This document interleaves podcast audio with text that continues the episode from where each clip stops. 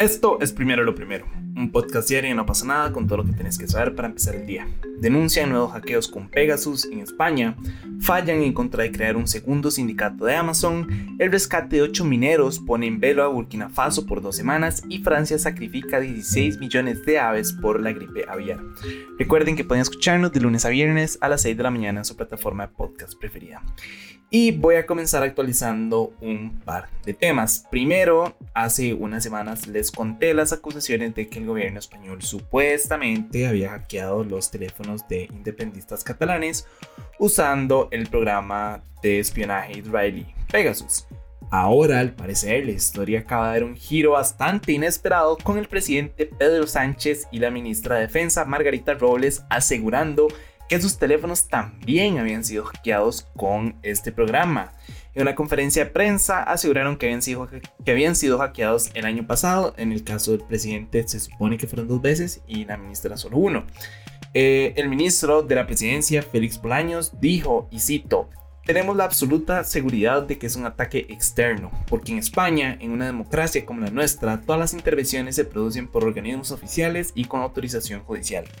En este caso no se ha producido ninguna de las 2 circunstancias, por eso tenemos la seguridad, no tenemos ninguna duda de que es una infección, es una intervención que es externa". Y no sé, como que la respuesta de España tampoco me parece, o sea, como el gobierno tampoco me parece como muy creíble tampoco, como no es que no se hicieron por los métodos jurídicos. O sea, si yo voy a hackear el teléfono de alguien, no lo voy a hacer por los métodos jurídicos y legales, lo voy a hacer por los métodos ilegales porque necesito saber esa información. Entonces, como que el gobierno de España nada más salga a decir como: "Ah, no, a mí también me hackearon, este hack no fue a través de los métodos legales". No sé, honestamente no me la creo mucho. Especialmente, repito, como ya he dicho en el episodio pasado, si uno conoce toda la historia del independentismo catalán y pues toda esa lucha gigante que se tienen, entonces pues sí, honestamente me cuesta mucho creer esta versión del gobierno. Pero bueno, según el diario El País, los hackers extrajeron 2,6 gigas de datos del teléfono del presidente Sánchez y en el segundo hackeo obtuvieron 130 megabytes, además de 9 megas del teléfono de Robles. Por el momento, el gobierno ya presentó una denuncia ante la Audiencia Nacional para que se investigue el caso. Algo que me parece importantísimo resaltar es la respuesta del presidente del gobierno regional catalán, Pere Aragonés. Él, hizo un tweet en el que se puede leer, y cito: "Cuando el espionaje masivo es contra las instituciones catalanas y el independentismo, silencio y excusas. Hoy todos son prisas. Hay que asumir responsabilidades. Ya, la doble vara de medir es evidente. Contra el independentismo todo vale. Continuamos determinados para ir hasta el final". Y no, nada, me pareció muy atinado ese comentario. Es interesante cómo hasta que no se afecta a cierto grupo de poder, nada más no se actúa.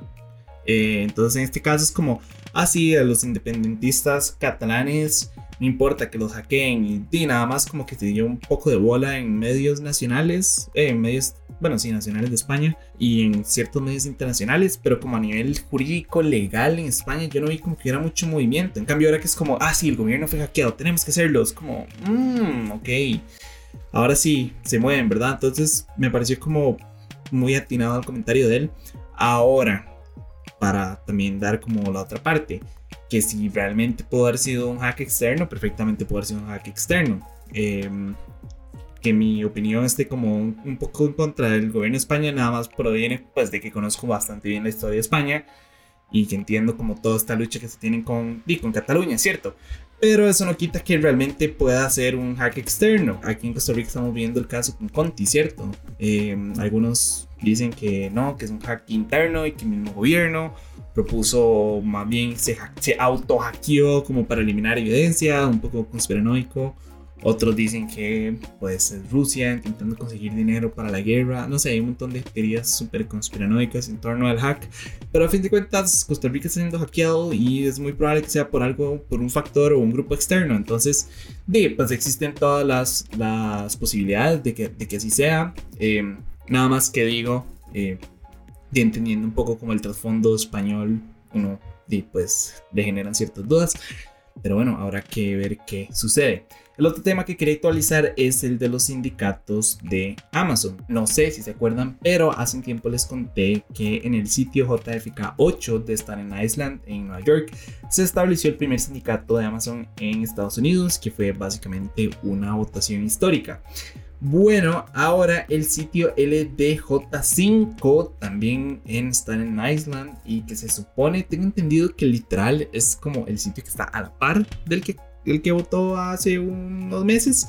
Bueno, este nuevo sitio llevó a cabo su votación. Esta vez el 62% de los trabajadores en las instalaciones de Staten Island votaron en contra del sindicato, con 618 empleados en contra y 380 a favor. Entonces, pues se tomó la decisión de no crearlo.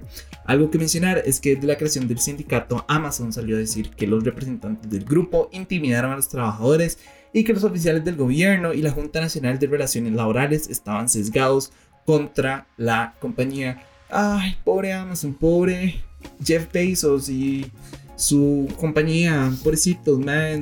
Ay, están todos sesgados en contra de él, y obviamente están sesgados en contra de él. Todo el mundo entiende que la situación laboral dentro de Amazon es una porquería, man. Entonces realmente me enoja un poco que digan como, es que ustedes son los malos del equipo, ustedes son los malos de la historia de sindicatos, porque ustedes están intimidando y no sé qué. Es como, bueno, habrá que ver si realmente están intimidando o no, porque es algo repudiable y habría que, pues, abrir todo un proceso en contra de eso.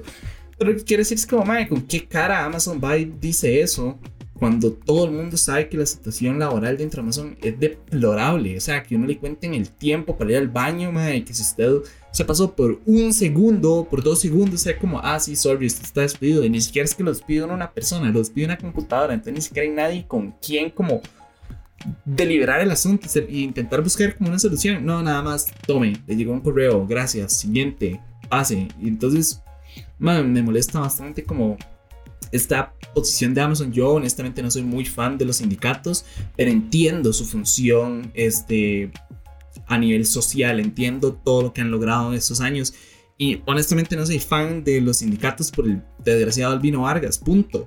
Pero repito, entiendo lo importantes que son. Hasta los mismos Estados Unidos han celebrado esto. Estados Unidos es como el país más capitalista, o uno de los exponentes del capitalismo. El mismo Joe Biden salió a decir como, sí, qué bien que se formó un sindicato.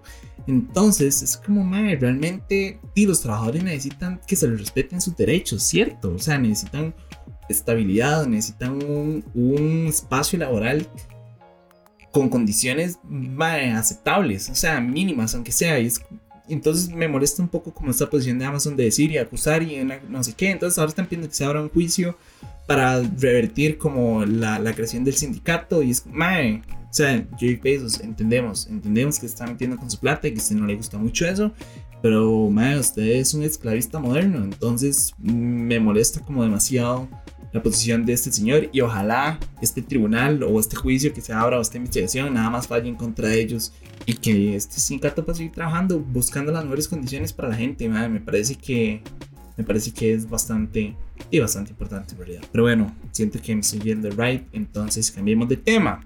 Y es que ya van 2 semanas desde el intento de rescate de 8 mineros en la mina de zinc Percoa en Burkina Faso. Al parecer, los hombres desaparecieron después de una alerta de evacuación que se emitió tras la inundación de la mina por las fuertes lluvias. Algo que quiero mencionar es que la mina está a cargo de la empresa canadiense Canada Trevali Mining Corp. En este momento, las autoridades están concentradas en extraer el agua, y según los familiares de los hombres, no tienen noticias de ellos. Y ahora ustedes deben estar pensando, ¿por qué estamos hablando de una mina en Burkina Faso? Y es justamente por eso que estoy hablando. Me parece súper importante visibilizar este tema. Yo recuerdo cuando estaba en los primeros años del cole y pasó como la mina en Chile, ¿no? ¿Se acuerdan? Que todos, no me acuerdo cuántos eran, qué problemón. Pero bueno, creo que eran como más de 20 mineros estaban atrapados en una mina en Chile, que todo el país estaba en vela por ellos. Y me acuerdo como de ver el tubo bajar, y cuando salió la primera persona, nosotros estábamos en clases, y pues pausaron las clases y prendieron todos los teles para ver como el rescate de estos mineros. Entonces lo que quiero hacer es como, ¿por qué a los de Burkina Faso no se les está dando tanto tanto interés, porque no se está dando tanta cobertura. Yo honestamente siento que nosotros somos los únicos que hemos cubierto este tema a nivel nacional, yo no lo he visto en ningún lado. Entonces, dime, me preocupa bastante. Ya van 2 semanas, no se tienen respuestas de ellos. Obviamente las probabilidades de que alguno esté vivo se reducen cada vez más. Más allá de un tema del derrumbe en sí, y pues si sobrevivieron hay que pensar en agua, hay que pensar en oxígeno. Llevan 2 semanas, alimentos, entonces y pues obviamente las probabilidades son bastante bajas, pero eso no quita que se estén llevando esfuerzos a cabo para salvarlos, y es un tema que tiene en vela a todo Burkina Faso. Entonces nada más quería como visibilizarlo. Me parece que a nivel nacional no se está tocando este tema, y pues quería que ustedes estuvieran pues al tanto de lo que está pasando. Entonces nada, ahí tienen la información. Por último, en Francia, bueno, de hecho, antes de seguir, cualquier cosa que se actualice este tema, te fijo, les voy a estar contando, porque estoy pues bastante metido en este tema. Entonces de fijo van a tener una actualización cuando se sepa algo. Ahora sí, por último, en Francia se sacrificó a 16 millones de aves de corral desde el inicio de la actual epidemia de gripe aviar. Ya no solo COVID, sino que también es gripe aviar en Francia, al parecer. No sé si sabían, desde el primer caso detectado en el norte de Francia a finales de noviembre, el virus se ha ido propagando a 1.364 granjas, que es más de la mitad en el oeste del país, lo cual es demasiado. También les recuerdo que obviamente esta gripe es estacional, lo que quiere decir que en este caso muy específico comienza normalmente en octubre y se prolonga hasta el mes de abril. Entonces es normal, relativamente normal entre comillas, que en Francia en este momento hay una epidemia de gripe aviar, lo cual me genera ciertas dudas. Y la primera es, si ya sabemos que la gripe viene, ¿por qué no se toman los controles necesarios para evitar que se propague? ¿Saben? Como todos los años sucede, entonces ¿por qué nada más no se... Ni siquiera tienen que buscar una solución, nada más tienen que buscar la forma de evitar que se propague? Es como que yo les digo a ustedes, hey, mañana los voy a golpear en la cara a las 10 de la mañana con 1 minuto y 30 segundos. Ustedes ¿qué van a hacer? Y van a no buscarme, no van a... O nada más si me ven van a evitarme, ¿saben? Como que ya uno ya sabe, ya está cantado que va a suceder. Entonces ¿por qué nada más no hacen algo para evitarlo? Que matar a 16 millones de aves, ¿saben? Entonces... Y obviamente eso genera también como un déficit a nivel alimenticio para cubrir todo el mercado. Pero estaba leyendo que además de las aves que estaban infectadas, están matando a las que no están infectadas por temas de prevención. Entonces es como que uno, como un trabajador, como un criador de aves, no recuerdo cómo se llama específicamente, avícola es el de las abejas. Bueno, honestamente no recuerdo cómo se llama, como un criador de gallinas, vamos a decirle gallinero, obviamente no. Y es como que yo tenga obviamente todas mis gallinas y nada más vengan y me las maten. Y ¿qué hago yo como persona para sobrevivir ese tiempo? Yo tengo un mercado que cubrir, yo tengo que cubrir a mi familia, tengo que comer, tengo que pagar impuestos, tengo que pagar mi casa. Entonces nada más como que obviamente esto también genera un montón de problemas a nivel económico y a nivel pues, social en las personas y en las familias. Entonces creo que un poquitito de prevención antes de... podría ser una pues muy buena idea, se me ocurre, tal vez. Pero bueno, eso fue todo por hoy. Su apoyo es posible, primero lo primero. Recuerden que pueden apoyarnos en patreon.com/nopasanadaoficial. Y para seguir informándose, recuerden suscribirse a nuestro newsletter diario que pueden encontrar en nuestras redes. De nuevo, gracias. Ojalá tengan un día super tuanis. Nada, les escucho mañana. Chao.